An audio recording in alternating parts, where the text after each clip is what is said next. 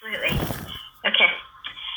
Okay, Brenda, we're going to start the co-applicant board meeting today at 5:35. Great. I'm going to do roll call. Loretta Mallon? Yes. Present. Richard Harvey, Jr.? Present. Lucia Angel? Present. Lucia Angel? Oh, here. Neha Banger? B. Franks Walker? Here. Eric Murphy will not join us today. Mark Smith? Here. Kalia Toki and Ali Yesing will not join us today. We have a quorum. Thank you, thank you. We have a quorum. Yes, we do. Well, good evening, everyone. I just have a couple of real short, super short announcements. I wanted to remind everybody that our July meeting is going to be on the 19th, not the second Tuesday, but the third Tuesday. And so mark your calendars accordingly. And then we still are looking for more CAB members. So if you have neighbors or friends or people that you think would be valuable to our board, please have them apply. I'm trying to locate a person that has been homeless prior and is no longer homeless that could possibly sit on the board. I know, maybe David, maybe you know some people that you could recommend. And that's all for my announcements. So the next thing is the approval of our minutes from the May 10th meeting. And go ahead. Okay, and to adopt a resolution for the teleconferencing messaging pursuant to AB 36. Thank you, B. Someone want a second? I'll second that motion to approve the minutes and the resolution to remote teleconference. Thank you. Okay. And Damon? Before we move on, let's take a vote on that motion. Oh, okay. Brenda, if you wouldn't mind doing roll call, please. Yes. I will call your name for the vote and please state yes or no. Loretta Mallon? Yes. Richard Harvey, Jr.? Yes. Lucia Angel? Yes. B. Franks Walker? Yes. Mark Smith? Yes. The motion passed. Thank you. Okay, item C is our medical director's report. Turn it over to you, Damon. Thanks so much. I just had one item today. I wanted to update you that we had a good meeting very recently. It might have been yesterday. I'm losing track of time. How busy I am. I mean, yeah. With our chief financial officer, Kim Miranda, and some members of her team around a lot of work that they've been doing to just recategorize the financial reporting across the entire system in ways that I think will really improve clarity for us as a co-applicant board.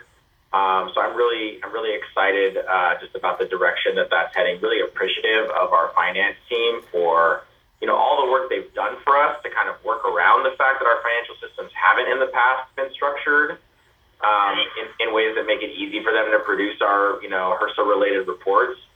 And then also appreciative of them doing the planning and all the legwork it takes to actually orient these things in new ways.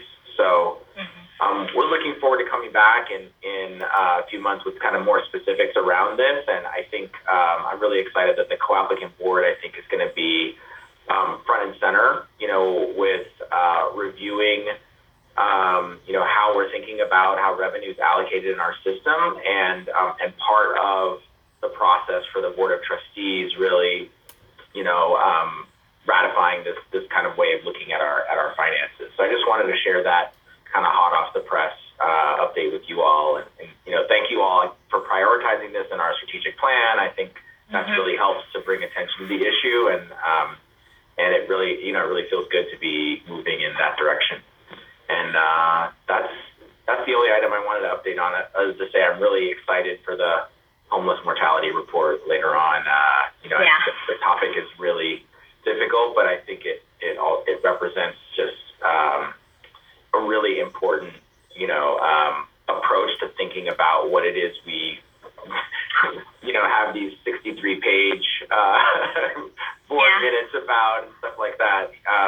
This is the stuff that we do on a day-to-day basis. And I was fortunate enough, we do a mortality review in our HIV clinic every year. And I have many people experiencing homelessness in my panel, but none of my patients who passed this year were people experiencing homelessness. And I think it's a testament to one of the pockets in our system where I think we do a really good job following people and sticking by people, and hopeful that we can make more of the system look like that kind of practice environment that has community health workers and has a lot of dedicated outreach.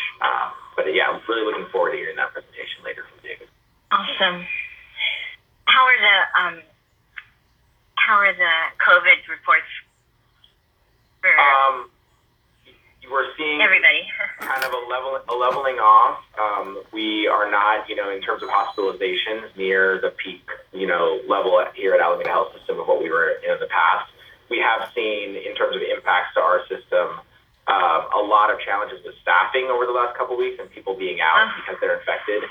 But I think we've learned from the, the past surges, and we've converted relatively fewer visits to telehealth. Like, we've been able to maintain kind of normal operations in ways that we haven't in the prior surges. And now we see that, our staffing levels are rising again. And it seems to be that hopefully, this surge is mellowing out, and we're on the backside of it right now. Thanks for asking. Yeah, That's great. Thank you, Damon. Okay, our next item is going to be presented by Charmaine Ng. Is she here with us tonight? Damon, is she here with us? I don't see her on. I don't see her either. I will ping her. Okay. We can go on to the next item. Okay.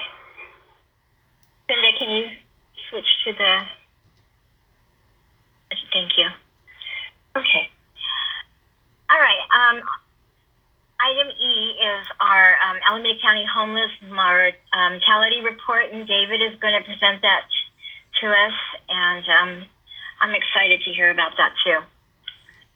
Okay, David, it's all yours. Right. How about I drive with my presentation? I made a couple little changes to get it a little bit up to date. Oh, great. Barely. But if I can share the screen, Brenda, is that possible? You are. Yes. All right.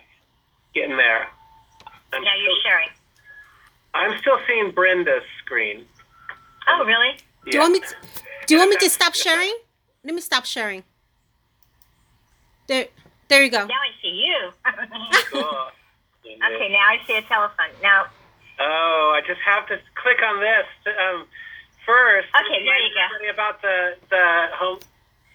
the homeless summer solstice celebration of the strength and resilience of people experiencing homelessness in Alameda County. That's going to happen a week from today. Hey, David. Mm-hmm.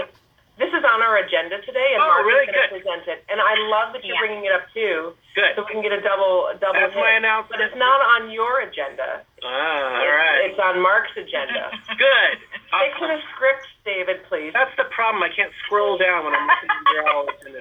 Stick to the script. Yeah. Okay. Now you.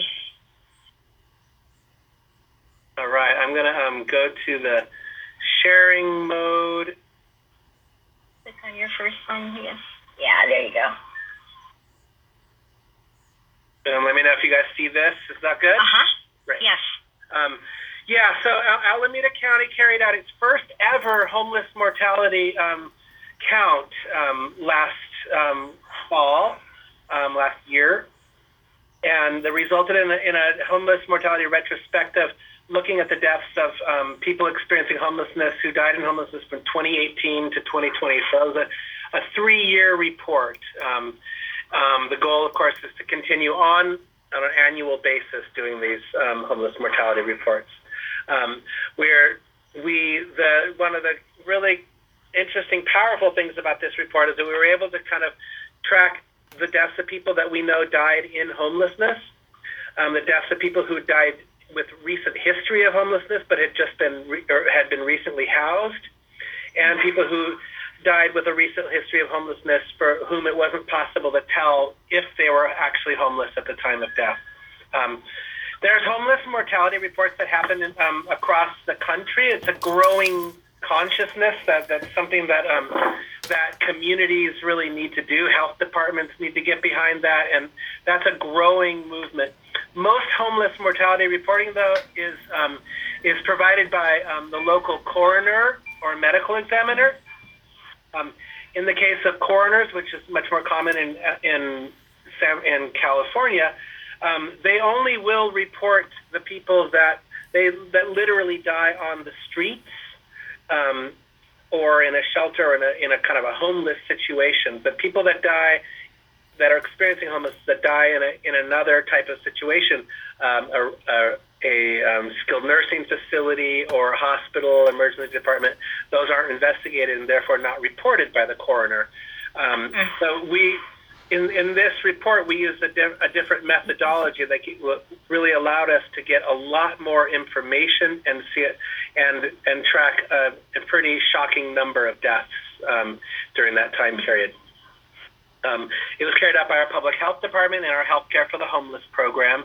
The way we did it basically was that we got lists of people that we knew were homeless, that had experienced homelessness in the last 5 years, such as HMIS lists and Healthcare for the Homeless utilization lists and some other utilization lists. We got the lists of people that the coroner's office reported that had died as transient deaths. And we also got reports from the community. We have a webpage set up now for the last year or so where community members can file reports of people when they know that somebody died in homelessness. We also got other community reports set from the media and from a bunch of other reporters, including Santa Rita Jail and the Hope Home Study of homeless seniors. We compared that list of people that we knew were homeless with the list from the state of people that we knew were dead or that had died in the last year to see where we could match up those names. And that gave us a pretty interesting process to come up with, to then identify, was that person experiencing homelessness when they died. That allowed us to create age-adjusted mortality rates. So we're comparing the deaths of people experiencing homelessness in Alameda County with the deaths of people with the general population. So we could really compare apples to apples. And like this notes here, our numbers are going to be a lot higher than most other localities that are doing homeless counting because we're counting really everybody the best we can, not just the people who died on the streets. Our key findings were sobering. During that three-year period, 809 people died in homelessness, and we saw looking at this chart. This chart right here, we saw that striking rise in the numbers of deaths among people experiencing homelessness in the last 3 years, and especially that 2020 year, which in communities across the country, we saw a sharp increase in homeless deaths during the first year of COVID, not deaths due to COVID, but deaths due to other causes, but a sharp increase in those deaths. We found that overall, people experiencing homelessness, their death rate, their age-adjusted mortality rate is well over 4 times the rate of death of the general population, a rate of 2,366 per 100,000 people experiencing homelessness. compared to the rate of 538 for the general population. And looking at the get my whole thing out of the way. Hide that. Can't hide my thumbnails very well. Good. Yeah, these are the numbers right here by those three categories that I mentioned: known to be homeless at the time of death, people that had died after becoming permanently housed with experience of homelessness, and people for whom we know that they had been experiencing homelessness within the years before, within the few years before their death, but we just couldn't figure out if they died in homelessness or not. And that might be a lot of people that are doubled up, staying place to place, where there's just no real way of telling what their status was at time of death. In death certificates and death records, there is no box or part to fill out that says somebody's housing status at time of death. And we're actually working on that on the state level to try to get that changed. So when anybody dies, as part of the report, the death certificate, there will be a field coming up soon due to advocacy, and that death records will include a person's housing status at time of death. So that will help across the state to be able to kind of get those, to do that analysis a little bit better. The key findings that we said, besides the shocking numbers of amounts of numbers, were things that we would probably not be surprised at, considering the who is experiencing homelessness in Alameda County.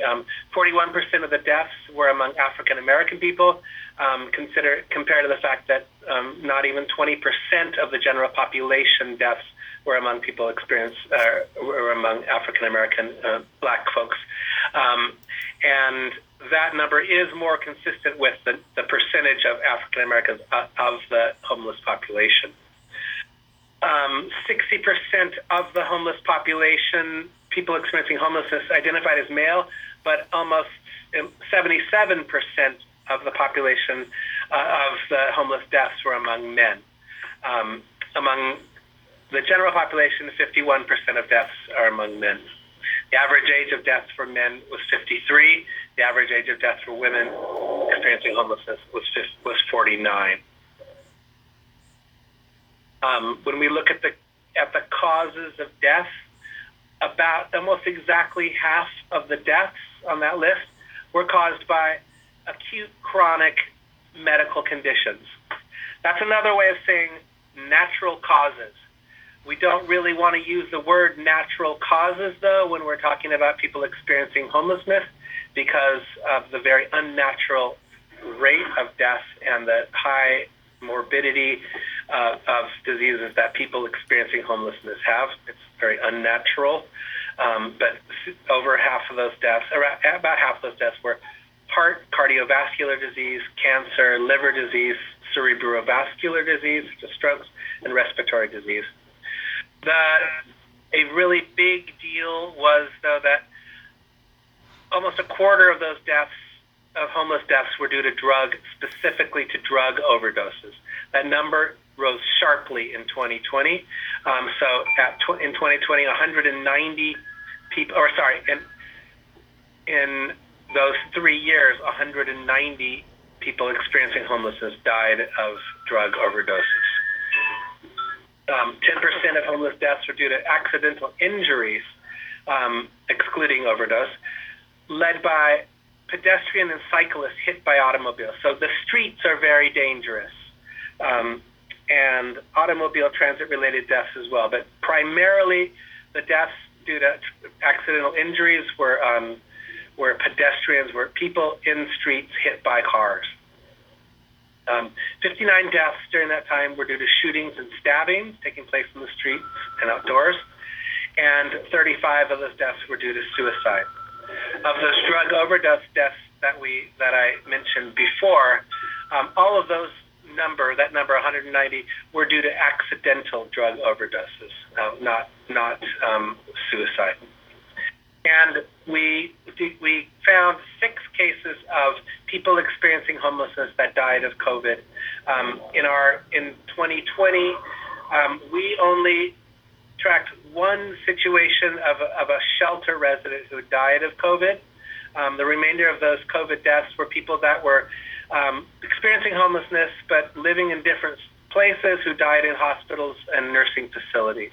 A really important thing that we're able to see in our county-wide homeless mortality report was what was the location of the death, not just what city did they die in, and that's the region. That's this chart right here, regions, with a high number of people dying in Oakland, Emeryville area, and smaller numbers of people in the Mid-County, Berkeley, Tri-City, and Tri-Valley areas, very much consistent with the numbers of people experiencing homelessness in these areas. But also, what was the location where they actually died? We found out that 56% of deaths of people experiencing homelessness were unattended. There wasn't a doctor or a clinician, a nurse, or a medical provider there. They didn't die in a hospital or a nursing facility of some kind. They died outside of those situations, so in streets, outdoors, in shelters, camps, or vehicles. And when you look at the number of people who died of acute, chronic, disease-related deaths, those so-called natural causes, 42% of those deaths occurred outside of a hospital or a medical facility.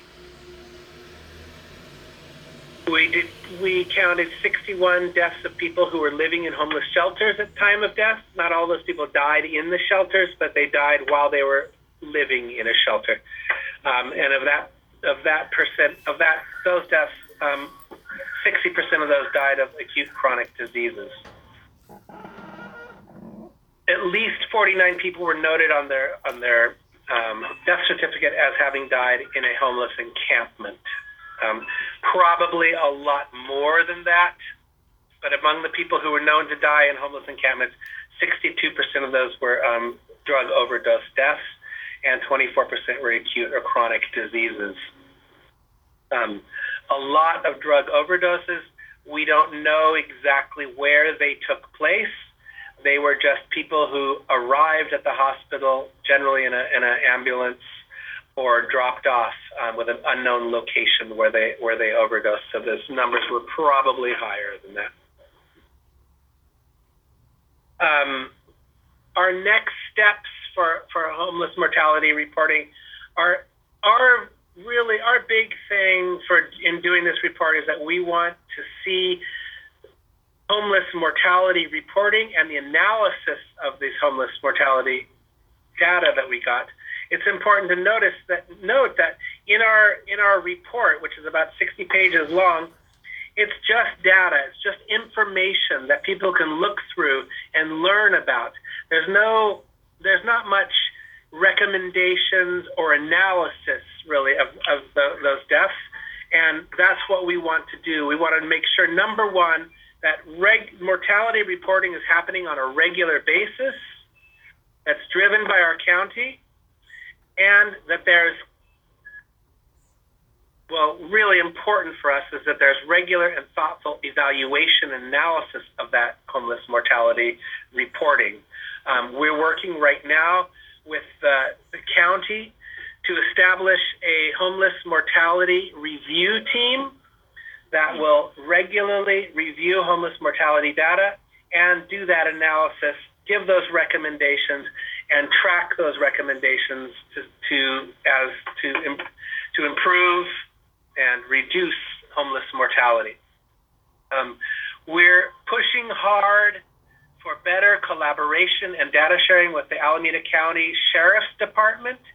They run in Alameda County. Our coroner's office is run by the sheriff, and that coroner's office was not very helpful or collaborative with us in that process, and especially regarding the analysis of one of the most critical things, which was overdose deaths. They were not able to share any details with us around toxicology. What were people overdosing from? Where were they overdosing? What was going on around those overdoses? we want to see more of that kind of data sharing so we can really figure things out and get to the bottom of that. And a final area that we want to see more is service utilization data, not just what did the person die of, but what was going on leading up to their death. Were they being seen in the homeless system of care? Were they getting housing assistance, support in clinics? Were they seen in hospitals, emergency rooms? Were they getting behavioral health, substance use services? Were they in jail? Were they being released from jail? Were they being touched by outreach providers and social services agencies? That's a goal moving forward where I think we can keep working on, and we can learn from looking at individual cases, especially what was going on leading up to that death that we can improve to keep people from dying. And next steps, we were all not surprised, but still shocked at the numbers of overdose deaths among people experiencing homelessness. And even though we didn't have like direct written recommendations, the Healthcare for the Homeless program, our partners, we got to work on that question immediately. We know that 190 deaths is just out of control, and that we have no reason to believe that that number went down last year, considering the general population numbers. And we're getting to work, continuing to expand the work around reducing homeless mortality, overdose mortality. So some of those steps are, first, to really work to expand the distribution of naloxone to people experiencing homelessness, making sure that wherever people are seen, wherever they're connecting with healthcare, with the system, whether it's hospitals, emergency departments, clinics, outreach providers, that they get access, that we distribute naloxone to people, teach them how to use that to reverse overdoses.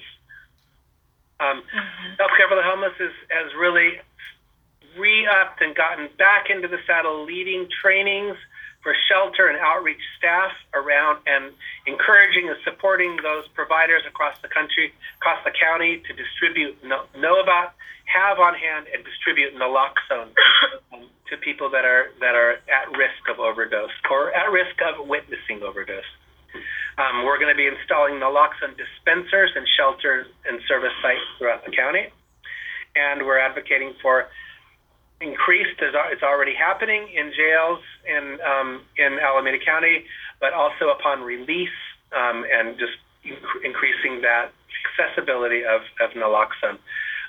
Second, we want to, one of the key things for reducing homeless mortality is supporting people in their substance use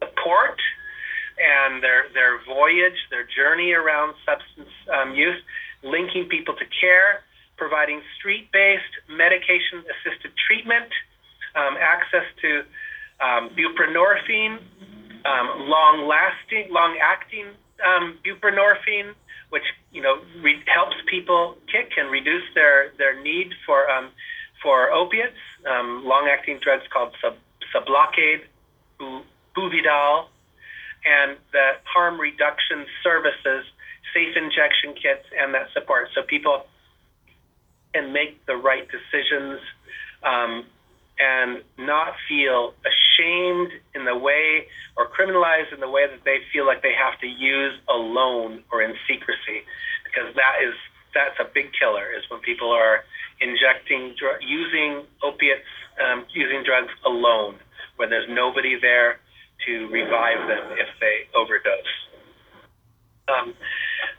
Part of our work to expand and improve substance use services, I'm really thrilled to share with you that Healthcare for the Homeless and AHS Bridge Clinic were just awarded the California Healthcare and Homelessness Learning Collaborative, a pilot project that we're going to be working with the Bridge Project together on to bring the incredible care that's happening in the Bridge Clinic for people with substance use needs, to bring that, expand that out throughout the county, take some of the pressure off the Bridge Clinic.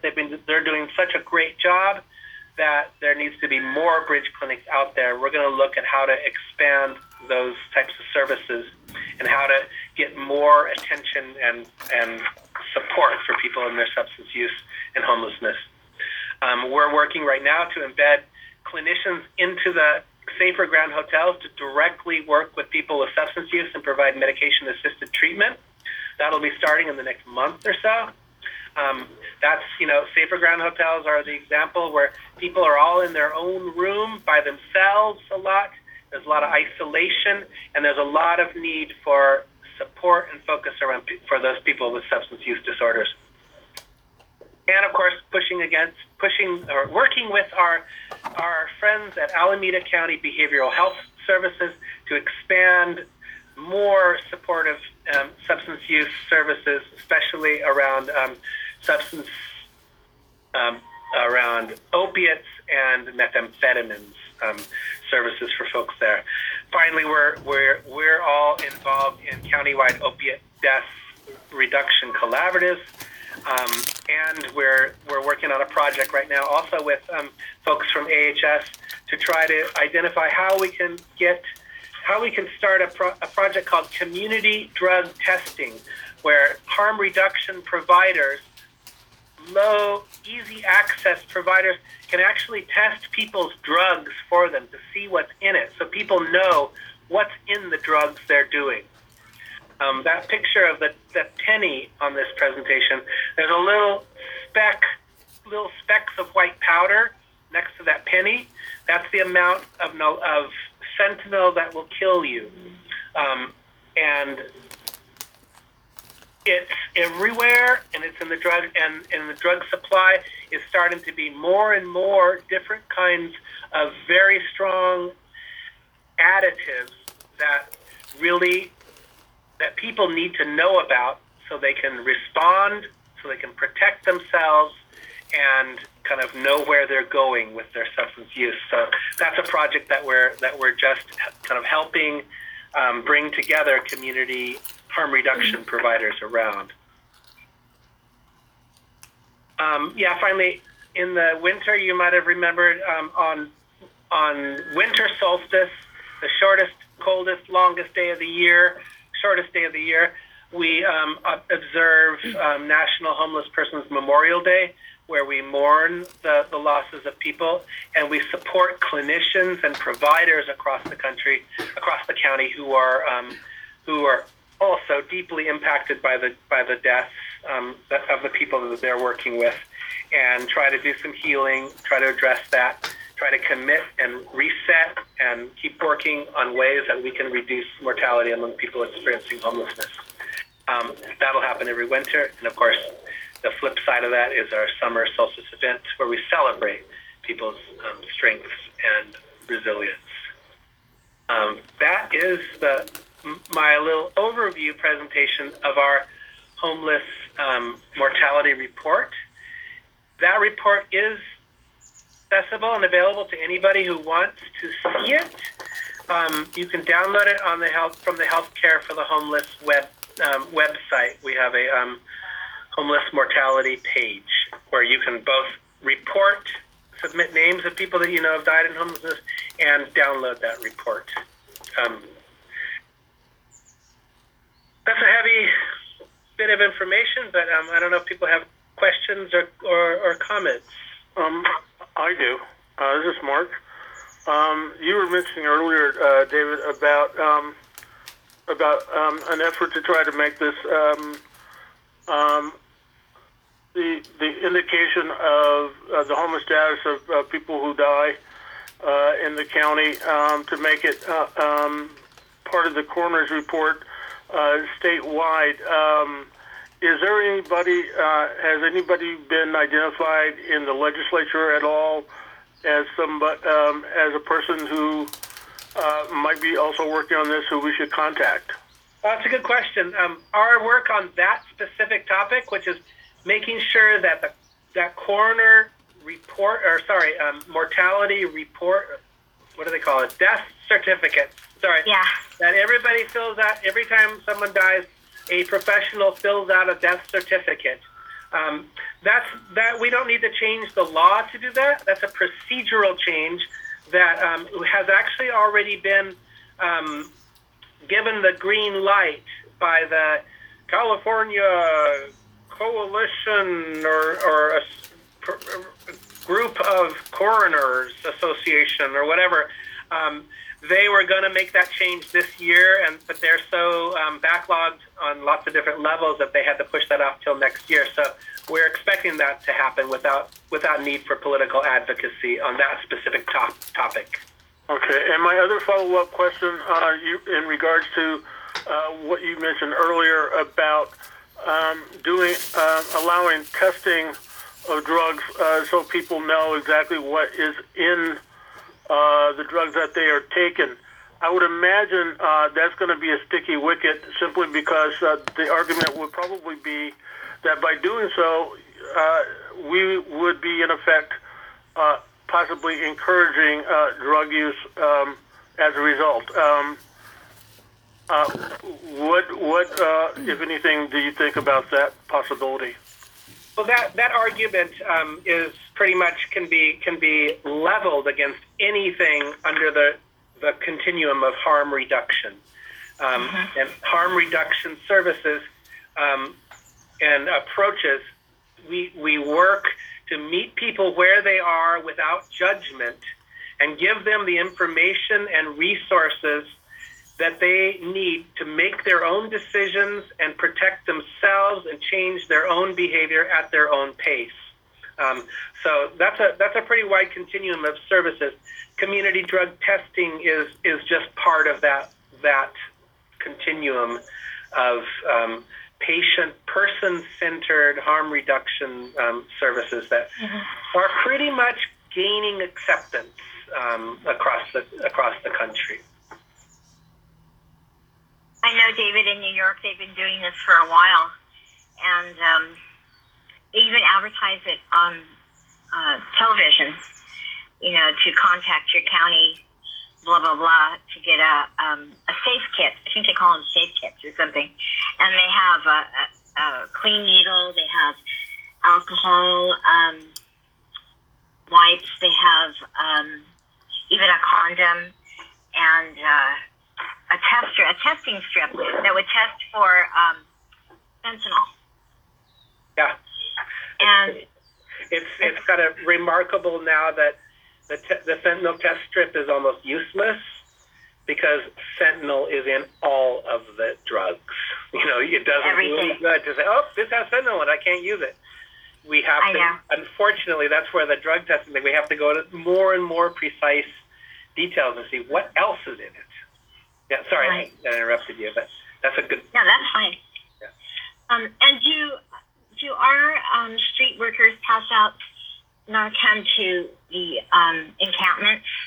Is that done? Yes, throughout the county, the street health teams are all trained in, and we're continuing to train them and provide them with naloxone supplies to distribute. They like to identify, in encampments, they like to identify the mama bears, the people who feed them. They have their eyes on the camps to really give them supplies and teach secondary distribution. Train them to train other people to distribute. So that's definitely happening. Excellent. David, I noticed that the largest category of death was acute chronic medical conditions, that 50% of those deaths. And of course, you all, and we are a health center focused on primary care services. I think for me, that really underscores, our strategic focus as a coadvocate board on drop-in services and the availability and ease of being able to make contact with someone. I wonder how many of those deaths are people who, if it was easy to get in somewhere and see someone about something that hurt or something that they knew was wrong, would have been able to do something about some of those causes of death. I feel like we're kind of on the right track with what we're doing at Alameda Health System, but I'm wondering, it seems like you all have focused really intensively on substance use, which is so needed. I mean, I'm the volunteer medical director at HEPAC, you know, I'm totally on board with that as well. I'm curious if you all are thinking about anything in that first very large area around acute and chronic medical conditions that, you know, the county wants to take on in partnership with some of the contractors like us. Well, I think that the first things that come to mind, and I don't think, kind of like I mentioned before, I don't feel like there's really been a lot of deep analysis, especially outside of overdose, of what can we act on from what we know. There needs to be kind of more attention in that. But the some of the key takeaways that we have is that this kind of reinforces the need for medical respite. Services, having, you know, and the need for not only just medical respite, but hospice care. People are going to be dying, and we just don't want to see them dying on the streets. And, you know, we also, in the Healthcare for the Homeless program, we see this as a really important reason or thing to work in the shelter system and really work with and getting people connected to care who are going through the shelters and shelter programs. So to us, building up our shelter health services is a really important part of this response to this. Great. I really encourage you to add primary care to that. I think after you leave medical respite, you still have chronic conditions that need care. Right. After you leave some of these acute-oriented services, after you leave a shelter, you still have issues. So if you're in that population of people who's, you know, in the 3 years since you've been homeless and you're dying and you're in this report, you know, the thing that all of us need is some regular source of healthcare for all of our conditions. And that's the thing that we as a health center are set up to do, you know, with regulations and funding. And I think I would hate for this report to draw us too far downstream and focus too much on the moment of death and not enough on what could be done 10 years before people die, over 10 years to keep them from being, you know, listed in this report. And really, those are the kinds of discussions that I want to see this homeless mortality review team, which we want to pull from AHS, hospital systems, CHCN, county folks and stuff. There's a lot to really sink in, get work on that level. Thanks, David. Excellent. Any more questions or comments for David? Oh, thank you, David, for presenting that. It's a lot of very helpful and good information. I think Charmaine is here now. Charmaine. Yes. Hi. She's going to be talking about the mobile dental update. So it's all you, Charmaine. Great. And I do really apologize for being late. I thought, okay, I'm going to leave work early and prepare for this CAB presentation. And the universe had other plans. I had a little fender bender, was involved in a little accident on my way home. And so, but I really apologize for being late, but I made it. So I do have a PowerPoint presentation to share. Thank you so much for putting that up for me. Okay, great. Thank you so much.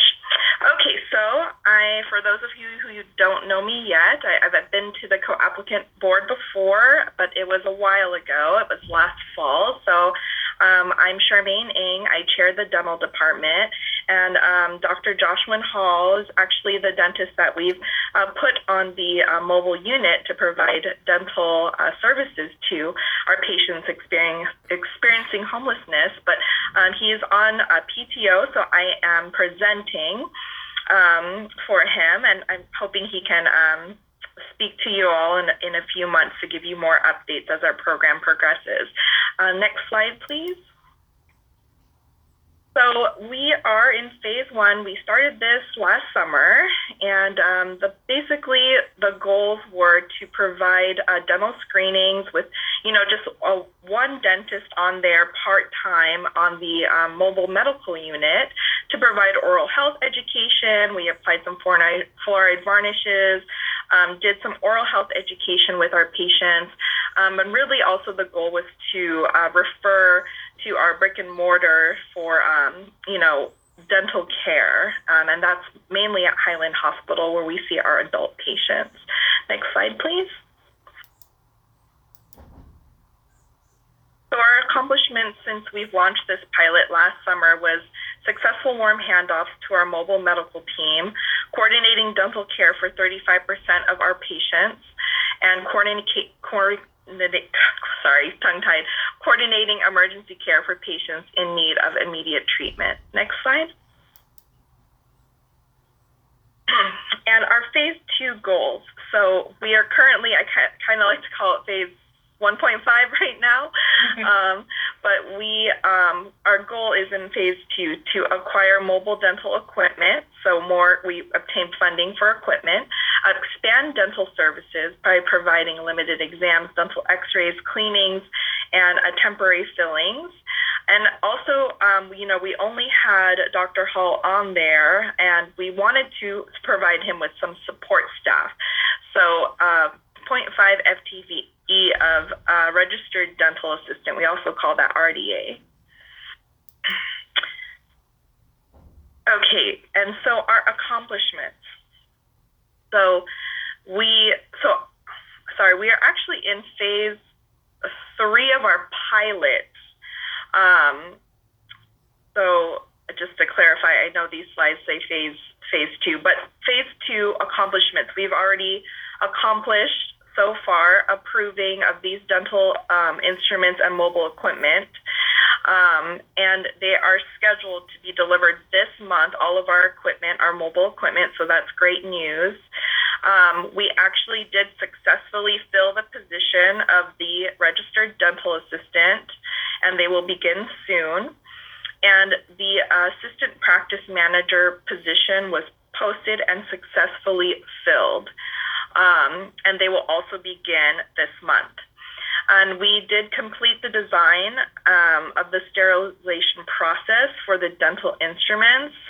We had to work with our partners at San Leandro Hospital to ensure that we were transporting and sterilizing the instruments properly in compliance. Next slide, please.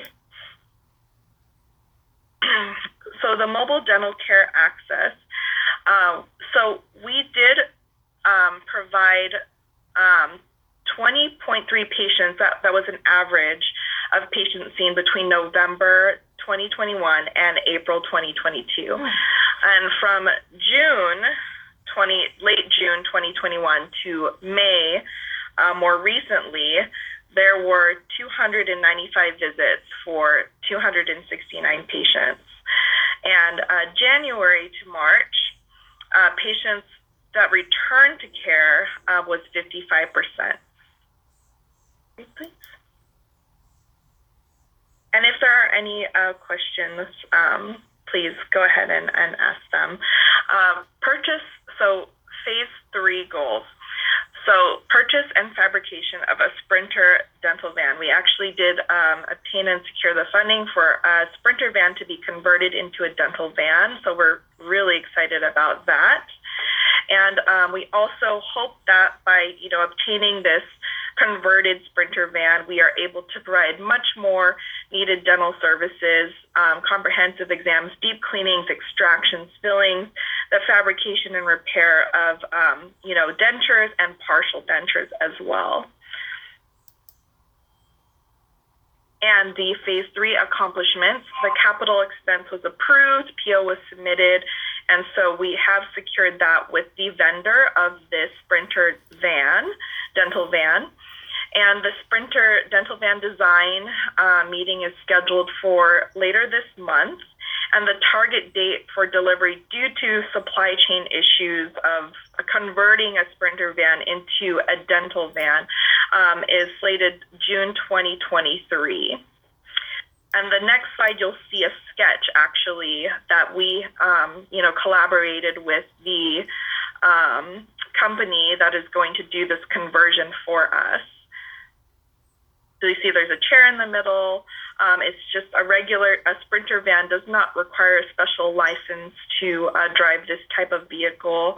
But yeah, we have to put some cabinetry in and other items, but we're very excited to get that moving along.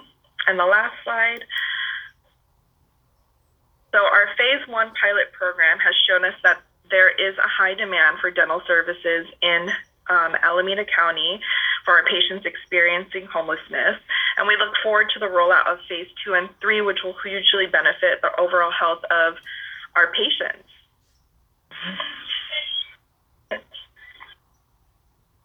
So that is the last slide. Does anyone have any questions for me? I'm really impressed with the return rate of the patients. That's awesome. I was too. I was very happy to see that data. Awesome. Yeah, that's excellent. Yeah, excellent. Actually, this is Mark. I'm sure we had talked about this earlier at some earlier meeting, but I just wanted to find out once the Sprinter van is completed, how many actual people will be assigned to it. That is a great question. So right now, Dr. Hall, who is our dentist that is doing this program, he is on the mobile medical van 3 days a week. We really hope that we can, up that time, maybe 4 to 5 days a week when we do get that Sprinter van. And then also, correspondingly, his support staff, which would be the registered dental assistant, would be really beneficial for our patients. Are we going to keep the dental chair in the mobile health van once the Sprinter van is ready? So the mobile medical unit has a chair there. Uh-huh. We do utilize it, but it is not actually a dental chair. It is a chair, but we, which is suitable for the level of service we're providing right now, which is, pretty basic. But in order to, increase the level of service to provide, more complex treatment and care, we will need this, dental chair. But prior to the Sprinter van, because I know it does take a while, because of the supply chain issues and whatnot, we will be, once we get all the supplies this month, the mobile dental equipment, we actually have a mobile dental unit. So that will be kind of like when I said it's like a 0.5 phase, that will actually be able to increase the level of service without the Sprinter van, because we know it will take a while to build that out. So with this mobile medical, it's like kind of like a cart that will, has like suction and compressed air. We will be able to provide a higher level of service than we are currently providing. That's great. I just wanted to highlight how this is like one of our most important projects in the first part of our strategic plan around creating drop-in availability for, high-need services.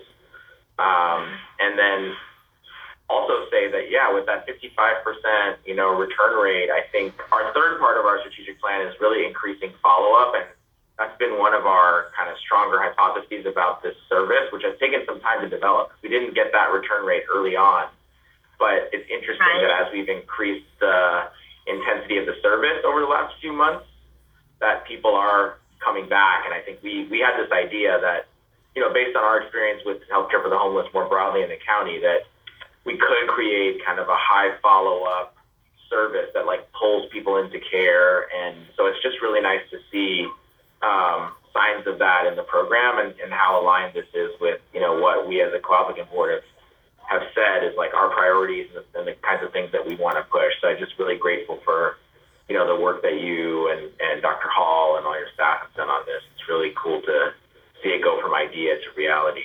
Yeah, it's really amazing. And just we appreciate, you know, all the support that we received from you, Damon, Heather, and then the co-applicant board as well.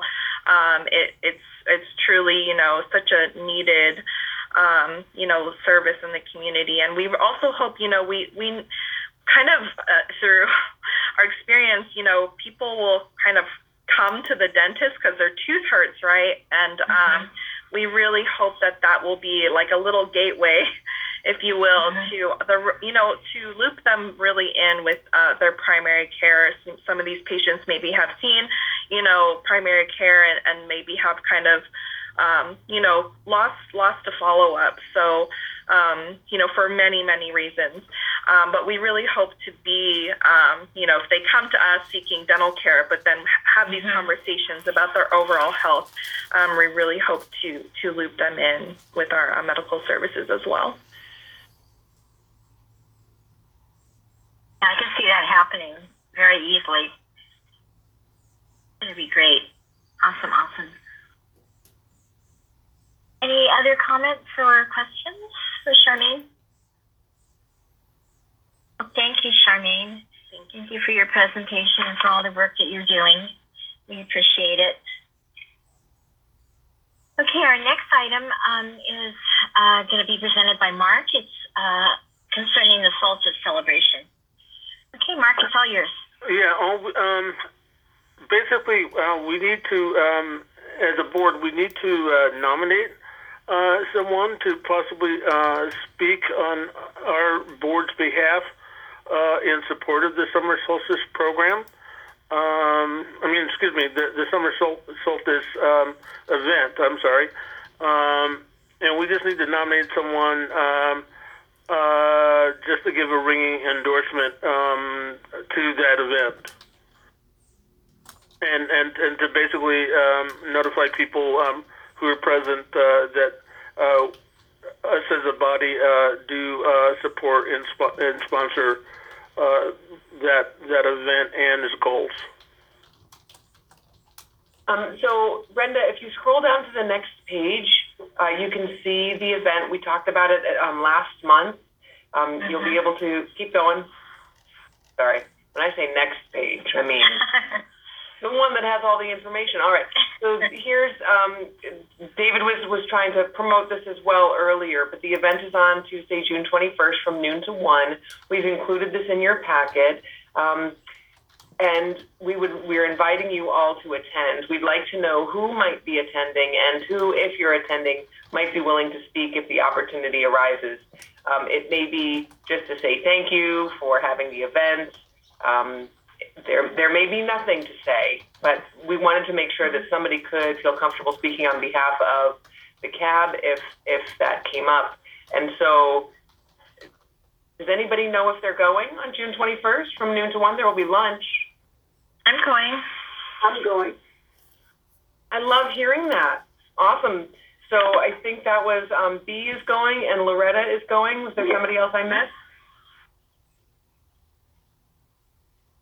And I nominate Loretta to speak on behalf of my organization. This is Mark. I would be more than honored to speak, but quite frankly, because the situation is beyond my control, I can't even tell you if I'm going to be able to even attend. Oh. If we had a backup, could we nominate? This is where I'm going to ask Kayla. Could we nominate Loretta and Mark? If Mark is there, he would be able to speak, and there would be no restriction to him speaking, kind of a thing. Yeah, absolutely. Yes, see, Mark, you can still be nominated and speak in that case, and then if you're there, you can speak, and if not, that's fine too. Okay. Yeah. We can have more than one. I mean, it's we put out a framework for you, and we encourage you all to speak, really, if you're there, and so. But we just don't know what the layout's going to be once we get there. So we just want to have room for that and for everybody to feel comfortable. Right. To know that you're speaking with the full support of your board. Yeah, it goes back to what we talked about when you speak for the cabinet. Like Heather was saying, you speak with one voice. So if we have, a formal nomination and vote on it, then I think like the two or whoever's nominated would feel comfortable, and the cab would feel comfortable having them, speak on behalf of the board if that opportunity presented itself. So I guess we've heard a nomination for Loretta, and is there a nomination for Mark as well, since he might be able to attend? I nominate Mark also to speak on behalf of the board if he's available or would like to.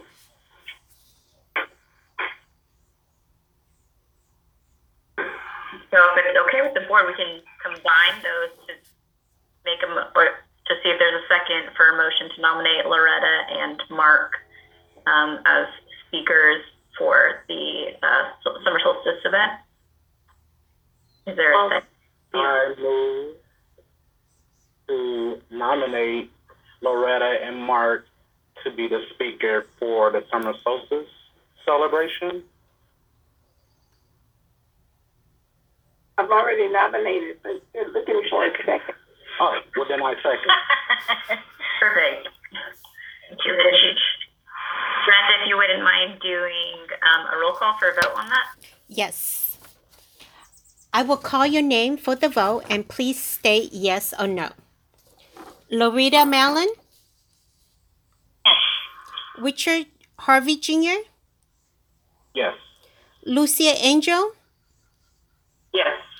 B. Franks Walker? Yes. Mark Smith? Yes. The motion passed.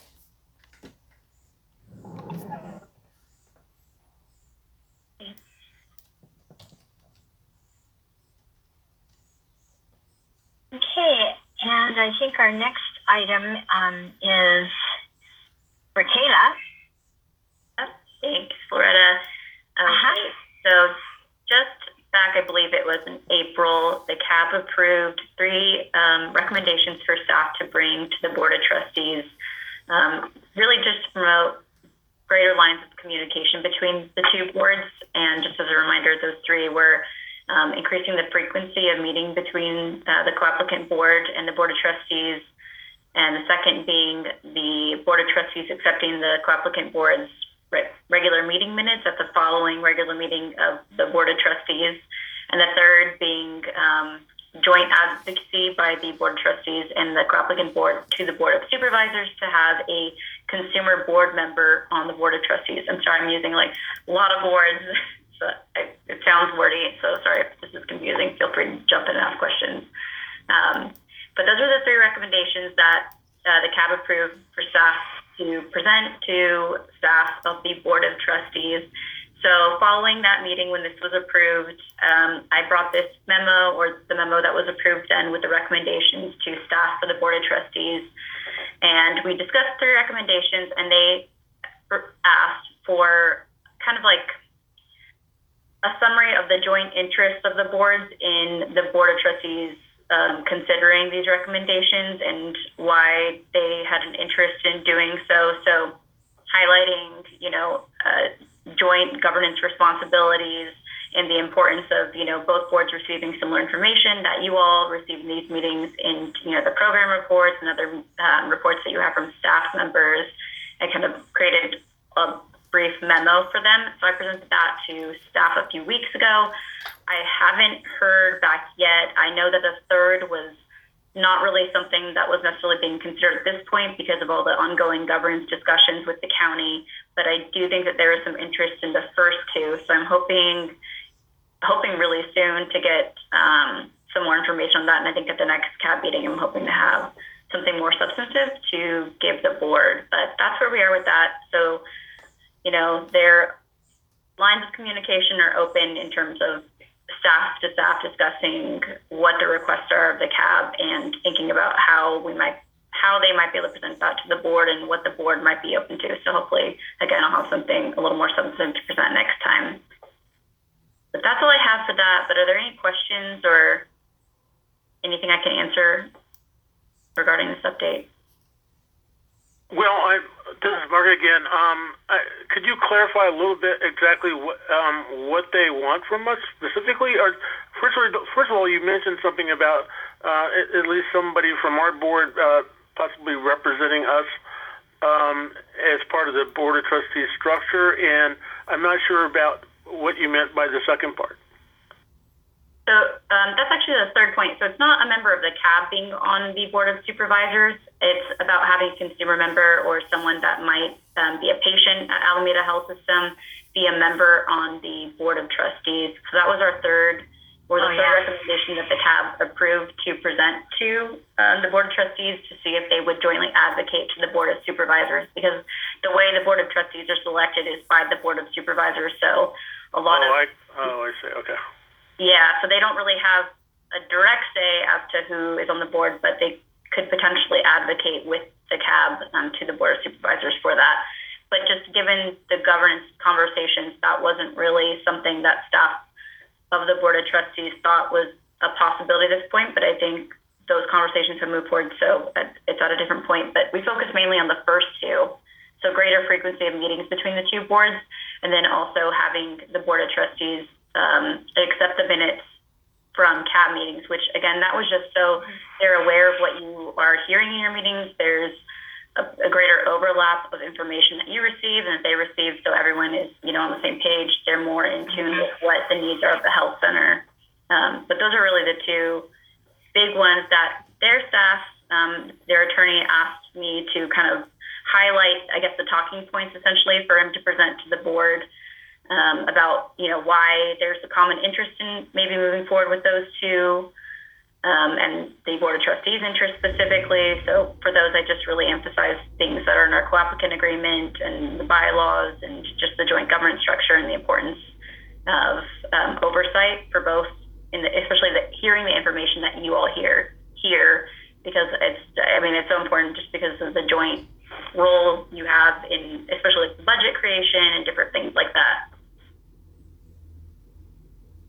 Kayla, they weren't real interested or excited about the third one, which in essence is asking for patient involvement.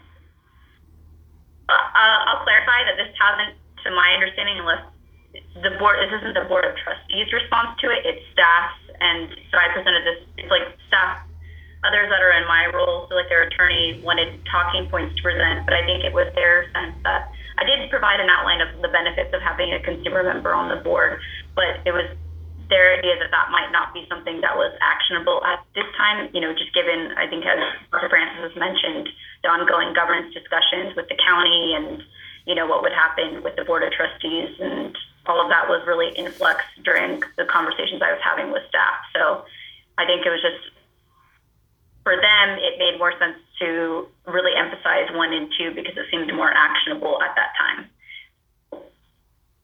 Does that make sense? Yeah, it does. Thank you. Mm-hmm. I think there may be a separate pathway that's worth pursuing around the third bullet, which is direct board-to-board contact, which I'm happy to facilitate if any of the co-applicant board members are interested in speaking to members of the Board of Trustees directly about that. That may be something that's more easily facilitated by board members talking to board members and going through staff, because it's really about representation. It doesn't have much to do with process. Right. Whereas the other ones, it makes sense for us to have staff involved, but there's no need for, like, if members think it's a good idea to have additional members, and then the people who appoint them, they can talk directly to them and say that, regardless of where it is in the process or when it might be considered. So I think if that's something that, any members of our co-applicant board, we've already recommended it as a body, but if that's something that any individual members want to pursue, I think I'd be happy to make introductions, or I think co-applicant board members could also speak, publicly as to the third bullet in the conversation where the staff presents, elements of the first two. Yeah, I like that idea of Damon very much. I just recently completed a slide presentation for the reason for patient involvement, which I could perhaps tailor to that bullet. a little more, you know what I mean? Why it would be important to be on the actual board, what the benefits are for the organization as well as the patients we serve. So.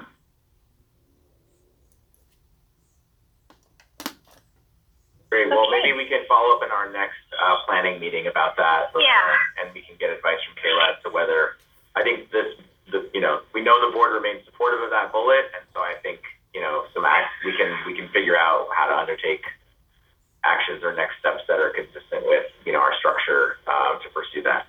So right. That's really good to know. Thanks. Okay. That's awesome. Is there anything else on that item? No? Awesome. Thank you all. Thank you, Kayla. Okay, Heather, did you want to talk a little bit about the recruitment update? Sure thing. As Loretta mentioned earlier in the meeting, and encouraging you all to help with the recruitment efforts for new CAB members, the memo here is mostly a repeat of what you saw the last time I made an update with some bonus information if you slide down a little bit, in that since our last conversation, up a little, you can see that there's a link right there, and then there's also the full web address is also available for you. So we had the communications that we had planned to feature Loretta that went out to all members of Alameda Health System and is in a public space, so on the Alameda Health System website, and you can find it by linking to it. But I've also included it here for you so you can read it. So if you scroll down, you can see the article. And this article was featured across all of the social media platforms, including Facebook, Twitter, and LinkedIn, and Instagram. I think those are the major ones. So we featured Loretta, a little link. It basically had a link to this article on the Alameda Health System website, and then this is just a printout of the article and the best I could do by pulling it off of the website. So you can also read it right here. But I did also provide you with the address, so you can go straight to www.alamedahealthsystem.org, and you'll see Loretta's beautiful face, and you can read her story. Included in this also is a link to the co-applicant board application. And so the idea is to lead people to the story so they can read it, and then they can also link directly to the application and apply. I will let you know that I have not received any new applications yet. We could really use your help in forwarding and spreading this message. I did get a suggestion from one of our providers. So I did get one patient name from a provider, Dr. Neha Gupta, provided me with a patient that may be interested in joining, but we haven't made contact yet. I've left a message. I'm gonna do a little more recruitment. I'm gonna call a few more times and encourage them to join our board.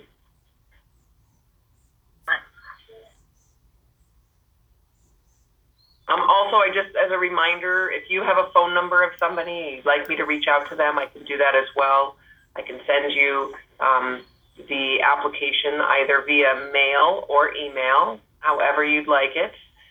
We really do want to encourage you. And we're open to additional ideas on how we can get more members. So if you have any ideas for additional actions that we can take to get more members, please let us know.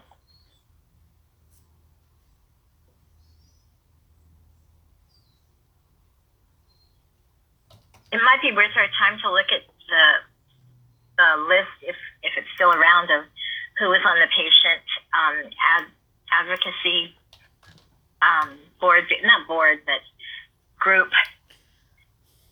before, and maybe some of those people would be interested, because I know everything stopped because of COVID, so, trying to get people reintroduced again.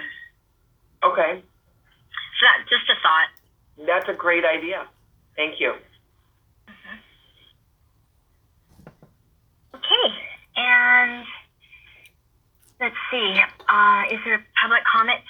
Well, first I get to give you my program report, too. Oh, I'm sorry. Would you like me to do that first? Yes, I would love you to. Awesome. So just a few updates here in June. Oral surgery is now on our scope of work in our HRSA as a specialty service in our HRSA scope of work. There have been oral surgery activities on E2 since the dental clinic even initially began. So we've been doing a process over the past couple of years of making sure all of the things we've been doing on our sites are included in our HRSA scope of work so that they can be included for FQHC billing. And you may recall that earlier last year, the dental E2 was added on as a site. And so that was the first step, and now the second step was adding on oral surgery as a specialty, because dental was already included as a service, and so we had to also add oral surgery. So they began billing in May 2022, because that's when it was added on to our scope officially for FQHC rates for the oral surgery clinic as well. And just as a reminder, the oral surgery clinic are those things that take place on E2. It does not include surgery, which happens over in the K building. That's completely separate. But these are for the local, I'll call them the more basic regular oral surgeries that include extractions and root canals and the things that you would do in any dental office that don't require significantly more surgical support. All right, if you scroll down a little bit, here's our utilization. Again, each time I bring this up, it's a 12-month set of data. And so we're looking at June of 2021 through the end of May of 2022. You can see on this report that in that year, we've seen about 3,500 patients, and this is pretty consistent over time. And remember, it ebbs and flows a little up and down each time we run the report. In that time, you can see also our Highland primary care, our Highland specialty care, our Highland urgent care. You see our dental and oral surgery, our substance use disorder, and then we've got our separate sites listed as well, Eastmont, Mobile, Hayward, and Newark. And in this chart, we've really combined everything that's happening in Hayward into one space. On a different slide, you'll see that, which is all specialty care, regardless of where it took place, and all primary care, regardless of where it took place, so that you can see the difference there as well. So we did break down Highland into several sections because it's just such a large and overwhelmingly, that's where we're seeing most of our patients. So that's why you get the breakdown there.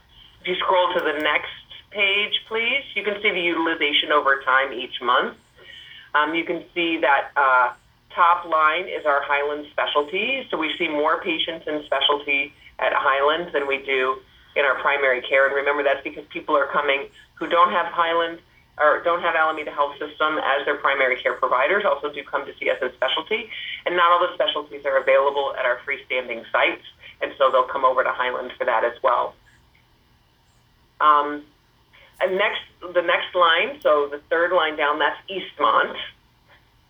And so Eastmont is also a major provider for us. The yellow line beneath that is urgent care. And I'm just going to make a note for urgent care that you see it dipping down pretty low as we get to April and May. And the reason for that is because COVID vaccinations are included in the urgent care delivery of service. And so that's the decline of vaccinations that's happening there. So we would expect once urgent care is kind of more back to regular business and not doing all of those vaccinations, that really boosted their volume quite a bit. That's probably about where it will sit for us. You can see our substance use disorder clinic. That's the green line. It was a steady up and then a little dip in April. It's going back up again, right? Then you see our mobile van as well, and Hayward. Well, actually, you see Hayward first. Mobile van is the one that goes really dramatically, has peaks and valleys, the mobile van. And that had to do with, one, we're a pretty small clinic, but also because we had some PTO, some vacation time for our providers. And so that'll swing us pretty hard each month. All right, let's go on to the next one. Okay, here we have our number of visits by department. Right, so the primary care and specialty care, and this is regardless of where we're seeing our patients. So it's all primary care. That includes Highland, Eastmont, Hayward, Newark, and all specialty care of those sites as well. We do, again, set aside urgent care for you, our substance,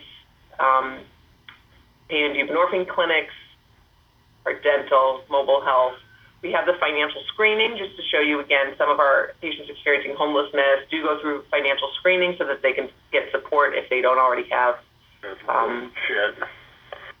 Yeah. And then our behavioral health, which you see is really low, and we talked about that last month, that there is, help is on the way, that the behavioral health team is going to be growing quickly over the next few months. Very good, very good. And then this is that same chart of what we just described, but it's across time again.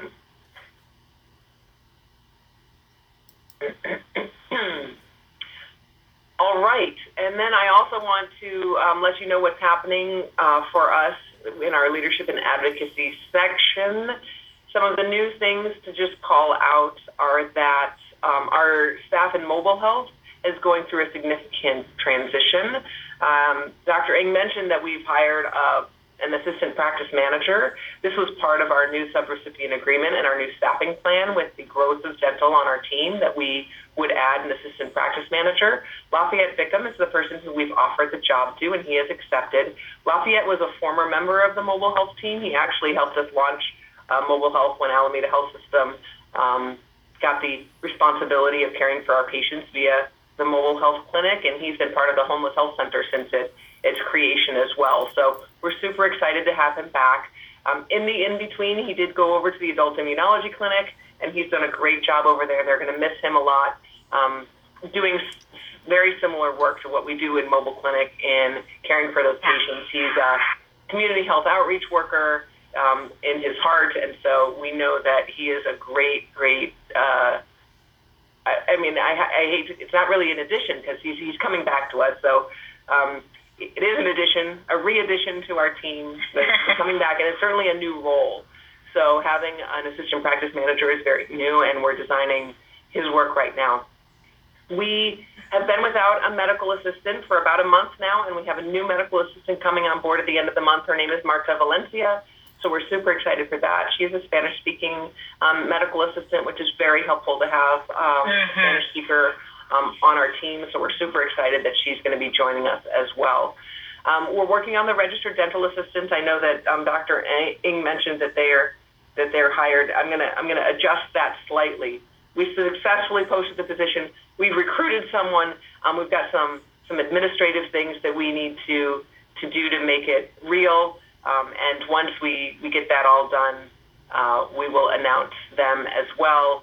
And we're expecting that they'll be starting actually just at the beginning of July. So that is coming up, and that's going to help with that service delivery, enhanced service delivery on the dental clinic.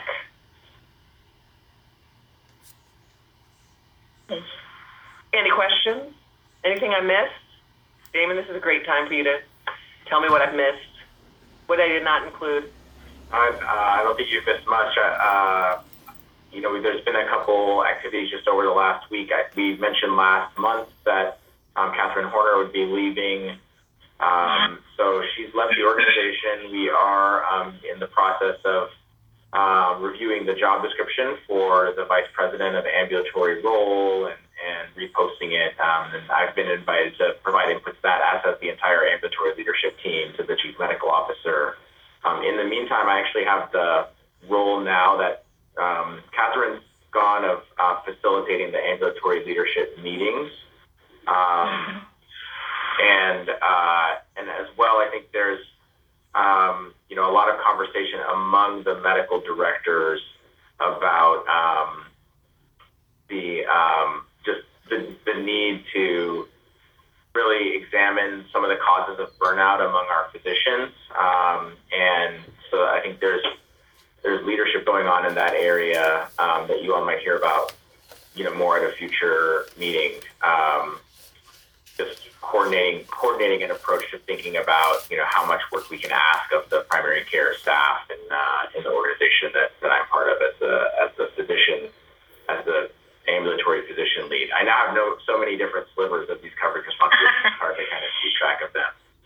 The other thing to add is, which is totally official around our mobile health staffing, is that we have an additional provider, Kirsten Flagg, who used to work at Lifelong, actually. actually worked with her briefly when I was in the county. I spent some of my time at the Lifelong Downtown Oakland Clinic and worked alongside Kirsten Flagg, who's a nurse practitioner. She's now providing primary care at Eastmont, and she's with us one day a week on mobile, really contributing to our push to up in that third strategic area of follow-up, to have people present in mobile health who are able to pull to their own practices and follow up with folks. We anticipate bringing another provider on board from Hayward over the next couple of months as well. So lots and lots of activity, happening in the program, and as well as outside the program, in leadership roles. Heather, I don't know if you want to actually, or if it was included in here. I think it's important to just say what coverage responsibilities you're taking on as well now, and now that Catherine's departed. Yes, I can do that. In addition to my regular role as practice manager for the Homeless Health Center, I'm supporting other practice managers as well. So it's not supervision. We don't call it supervision, but just support. So I have a couple of the other practice managers within our system that I check in with regularly to make sure that they are getting what they need and the support they need to get their jobs done. Hey, Damon. Yes. Mark, one quick question. You were talking about burnout earlier. I was just wondering, within the program, is there some sort of rotational system that could be manipulated in a way that would give some physicians a break in the department? They're actually one of the projects that Catherine was looking at before she left, along with one of our midwives, was a project around a kind of sabbatical program, or a little bit of time off for people at a certain point in their career. So we're just kind of exploring that idea. There isn't yet a specific proposal around it that's been advanced. But that's an idea that has definitely come up, and that people are actively working on. Thank you. That's great.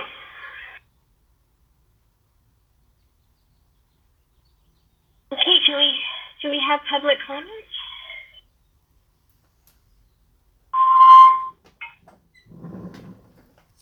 I don't think we do tonight, do we? Heather? I don't see any members of the public present. No, huh? Okay, great. Okay, then any board member comments? I just have a little short thing to say. I had the privilege of going to visit our mobile health van a couple of weeks ago, and spent quite a few hours with Wanda, and we had just a wonderful time talking, and et cetera, et cetera. And she's just a wonderful, wonderful person. We are so lucky to have her. And I would really hope that we could have her back to speak again, Damon. It's been a while since she spoke. And she can maybe share some of the things that she shared with me, which are pretty interesting. It's just a thought. Sure. Yeah, we can incorporate that. I think now that we're doing agenda planning with you ahead of time, we can figure out where it fits, yeah. Where you think it fits as the chair. Thanks for that. Yes, she has a hard time making the evening meetings because just her schedule, And but I told her, I said, well, I really do want you to come back and speak, and she seemed very open to that. So. Okay, anybody have anything else? I can share a little bit. Yeah. So I wasn't here last month, but if you all recall, had the opportunity to go to the Healthcare for the Homeless conference, like the national conference in Seattle area. So yeah, I just wanted to thank everyone for that opportunity. I think it was me and Loretta and one of our staff members. So, yeah, it was super interesting to see my first time there. So it was really interesting to see kind of all the work that is happening across the country, really, when it comes to, you know, providing care for people experiencing homelessness. And I think it really reminded me of, you know, I felt really impressed about the work that is happening locally. I feel like, you know, a lot of the work that was showcased was, like, you know, really great. And they were doing really, really great things. But, you know, a lot of times, you know, the settings are super different. Like, the populations mm-hmm. are smaller, the clinics are, you know, the localities are smaller, the you know, organizations are different. And given the complexity of our system, given the huge amount of people that we're dealing with, it just really emphasized how much first work we're already doing, how much we have to go, but also really inspired me to see, you know, that we're doing really amazing things as it is. And so just wanted to shout out, you know, this group, and Damon and Heather and Brenda and all the staff that have been, you know, doing this for years and years. And I'm sure, I mean, you're all still on here.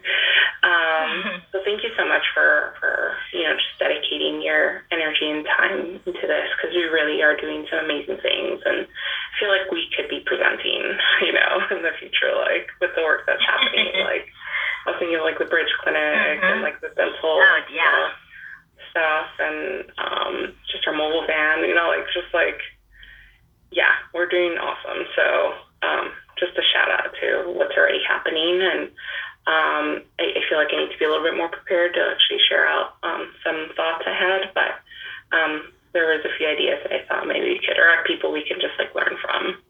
So I'll think about that. I have to look at my notes. It feels like it's been a sec. But yeah, just in general, we're doing some awesome things already. So thank you, everyone.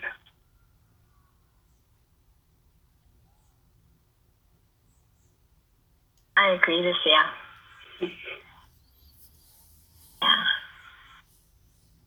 So please don't get burned out.